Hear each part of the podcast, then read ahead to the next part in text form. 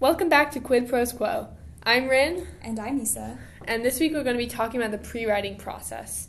So, pre writing to me is one of the most fun parts of writing. Like, I love doing all the world building and the character building and the magic building. Oh my gosh. And the research and just everything is like so fun. It's so fun. And honestly, when I like share my ideas and projects with people, I wish that I was just sharing the pre-write stuff. Yes. It's the most fun. It's what I'm the most passionate about, and it's just so cool. People don't expect it to be perfect because it's, It's pre-writing, and plus a bunch of it doesn't actually make it into the final draft Exactly. or the final like product, and so like, or maybe only a hint if it does. yes, And so it sometimes feels like a shame to like do all this work and then not be able to share it. So Yeah. I'm excited that we're talking about this today. yes, that'd be so good. Maybe we can share a little bit It's of our favorite excuse pre-writing. of Yes. to like share about it. So yeah, so we can just talk about ourselves a little bit too this episode, which will be fun. I love that. Okay. So, one of my first things when I'm doing a pre writing, or rather, I made this checklist and I use it for now every project. Um, and I'll go through the checklist and check everything off right before I start the actual drafting process, which for me is when pre writing ends. Though I think you could argue the pre writing never ends because you're always going to go back and like add to your character sheets or your other miscellaneous prep stuff it's and true. world building. Pre-writing I don't know. I kind of like to think of it almost as like yes, there's like this big pre-writing chunk before you start like Yes. officially drafting, but technically anything that's kind of outside of that drafting process is pre-writing for the next time you draft. Exactly. So I love that actually. pre-writing. Everything is pre-writing and writing is rewriting. That's true. Yeah. So true. But yeah, tell me more about this checklist because I don't have a checklist. Okay. So I'm interested to see how this is working for you. Excellent.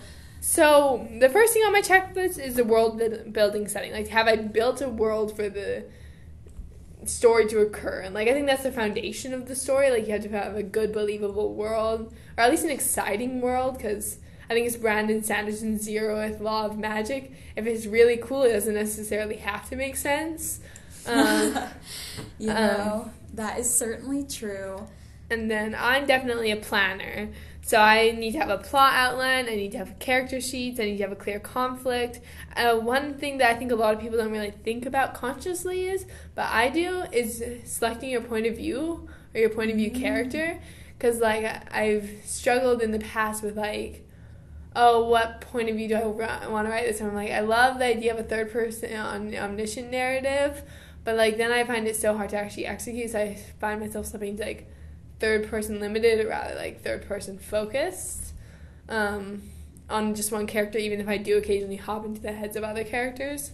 Um, and then my final thing on the list is a magic system, and this has gone through a few iterations. I think I have a more recent one somewhere, but this one was easiest to find. Oh, Um, this version of your this checklist. version of my checklist. Gotcha. Yeah. Um, and the magic system is last on the checklist, but not necessarily the last thing I do, because a lot of times I'll conceptualize a cool magic system. And then make a story to like showcase like, it. Yeah, exactly. Like Gotcha. one yeah. idea I had with one of my stories is called Manu and the Mermaids. It's a kind of very twisted Little Mermaid retelling. It's like gender bent and gay and twisted and just like super fun. But I was like, wow, what if tattoos were magic and like bestowed magical powers on people? And it's something that I feel like I haven't seen a lot before. So then you took this idea and then developed more around it, kind of. Yes, exactly. Or like it, like was a good it was like a good, foundation or yeah, it was a jumping good springboard. point. Yeah. Yeah, exactly. So, yeah, there's my pre-writing checklist, and then we can go in more in depth in each like bullet point if you want, or you could talk a little bit about your pre-writing process. Well, okay, so most recently, I've been writing a lot of short stories or just like shorter, just snippets, you know, um, excerpts, but except the rest of the work doesn't exist. so, I know, I get that. I do that too. yeah, so I think for that, um, I can't imagine myself implementing a checklist, but I kind of think of like, you know, if I'm if I'm approaching writing and I know that I'm approaching writing, sometimes my pre-write my pre-writing process is like like it definitely changes work to work. Like I definitely I mm-hmm. kind of treat everything I do like a different beast.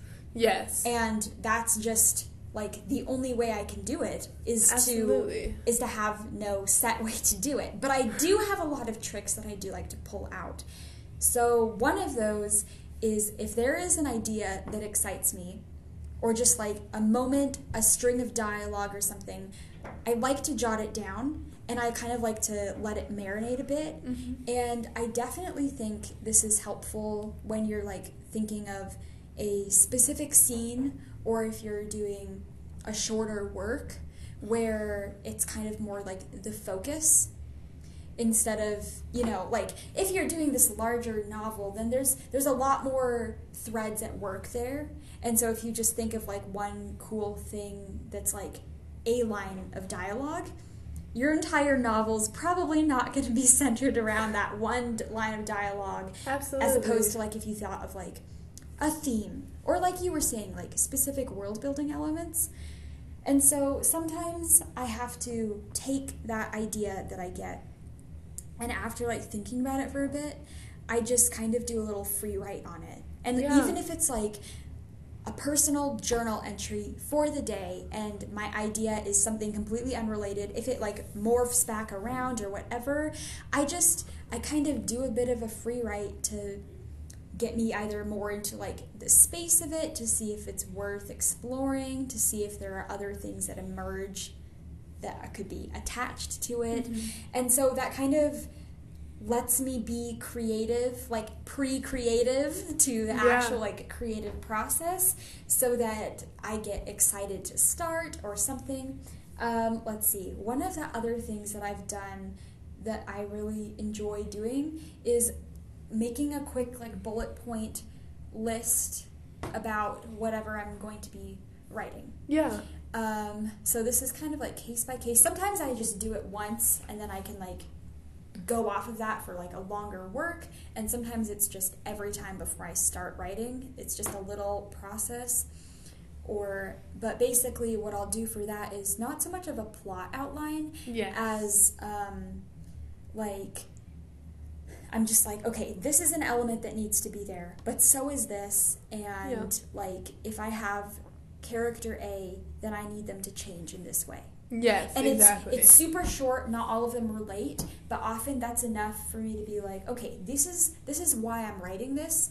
This is what I'm picking to explore because I find more often than not nowadays I like especially in the short story realm I'm much more interested in like a specific like character arc or a specific like character trait and how that would unfold or like what that would lead to or inspire and and so when i'm especially when i'm writing short stories those two are some of my favorite things to pull out for pre-writing Yeah, absolutely.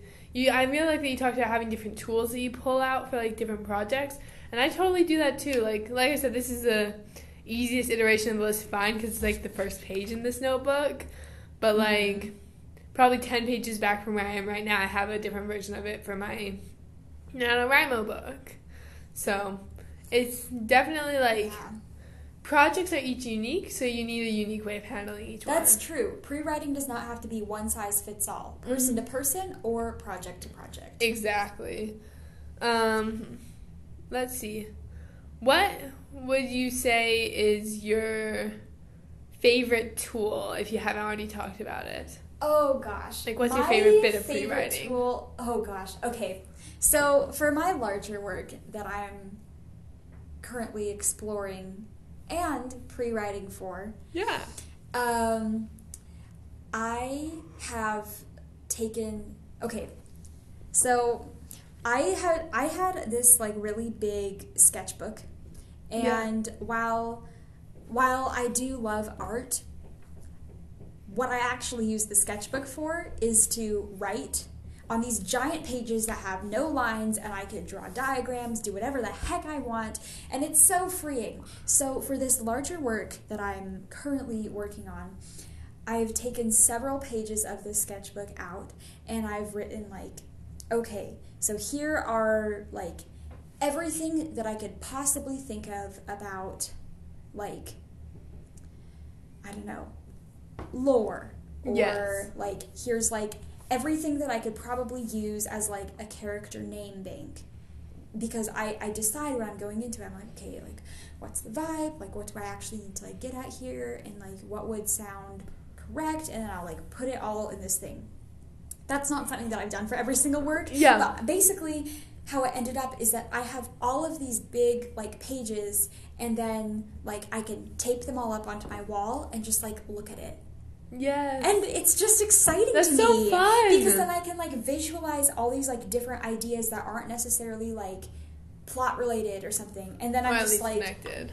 yeah, they're at least like connected and then so basically I just like these kind of like brainstorming pages, but they're like the next step after brainstorming for me. Like they're a little bit more organized They're like into like expanding on the brainstorming. everything in this category is like on this page. Yes.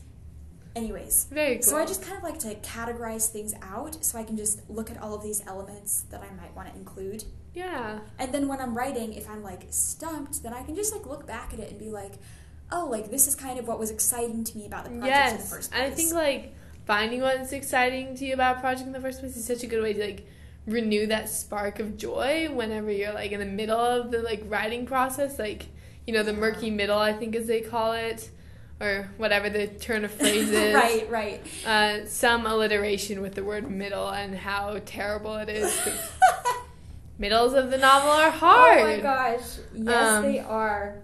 But yeah, my favorite tool is very similar. I also have a notebook. It's not very big. It's like, I don't know, Would you call it? Six by eight? If that. Maybe. Something don't like know. that.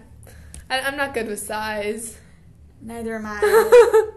um, but I like I do a similar thing in this notebook. But when this notebook just is not enough space, I will like check out a room in like the library with a whiteboard, and they have like these huge whiteboards, and then I like bring lots of colors of expo markers, oh, And it's I- so lovely. Just write. And if I'm at a good stage in the process for to get other people's input, like if I'm stuck or something, I love getting input from both my writer friends and not my writer friends, because like writer friends will have a good ways to like make the story go, but the non-writer friends will just have really cool ideas of things to throw in. So I love That's like so true. crowdsourcing maybe. You know what? I know. I think that's a really good part of the pre-writing because ultimately, your work is perhaps going to be read by somebody other than yourself, Hopefully.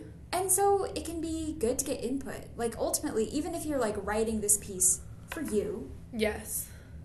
like it's a good way. I th- I always find that having conversations with people or even just talking at somebody clarifies so many things for me about Mhm. like what I'm going to be doing in my actual writing. Yeah. and it just solidifies ideas left and right. So I totally think that's a good tool. Charting and crowdsourcing. Yes. I really think I love that. It's alliterated.